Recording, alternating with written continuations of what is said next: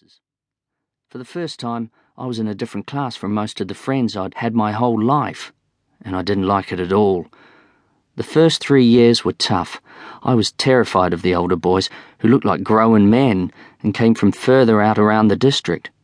I longed for the days when the whole school was made of friends and relatives. That changed markedly in fourth form when I entered both the first 11 and first 15. At Ellesmere, I realised I was a better than average sports person.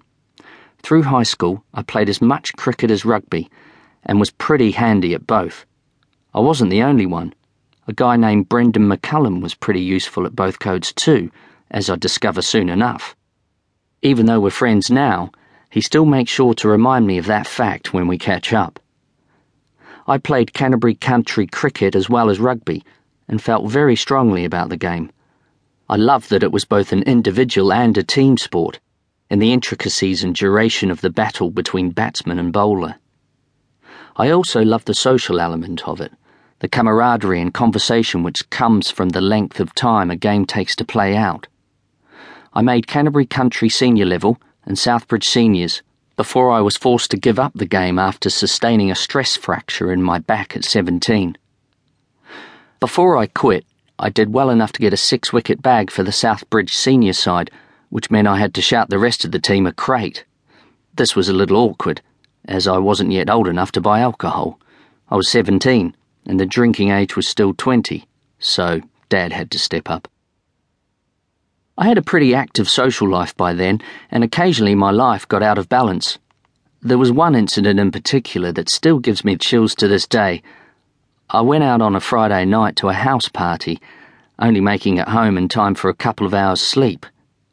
I woke up and played cricket all day, then went straight back and stayed up most of the night again. I was sober driver for my mates, but it was another very late one, which meant I had to drive to the west coast to play rep cricket on the back of four or five hours' sleep for the whole weekend. I was meeting everyone in Sheffield which is just past Darfield, about 50 kilometres or so north of Southbridge. I was driving down familiar roads, barely keeping my eyes open. I kept nodding off and should have pulled over, but I knew I was almost in Sheffield, so continued to push on. The next thing I knew, I woke up and I was on the other side of the road, on the grass verge.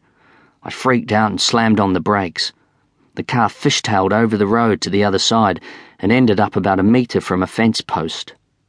Adrenaline coursed through me as I thought about what might have happened had I woken up a split second later, or there had been oncoming traffic. I looked down at the skid marks and felt a huge wave of relief and fear. I drove on to Sheffield, shaking and soaked in sweat, and told my friend he had to drive. Regardless, I couldn't sleep after that because I was still freaking out.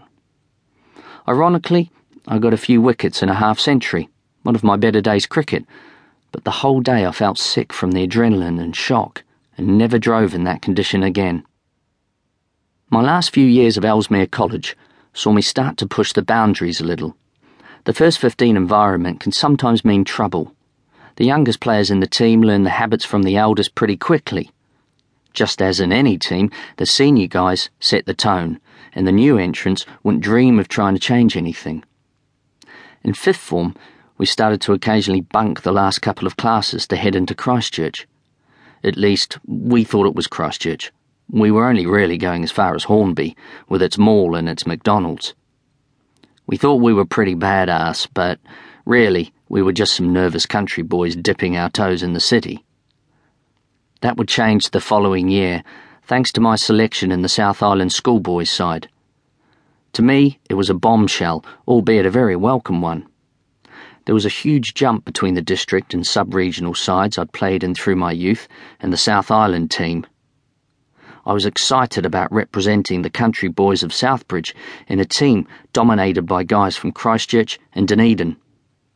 But I certainly didn't see it as a marker of things to come so it was a surprise towards the end of the year when a couple of city schools approached me about transferring to play rugby. I was offered the chance to play for St Andrews and Christ's College, two well regarded and well funded private schools, but I never seriously considered either. The school I chose was Christchurch Boys.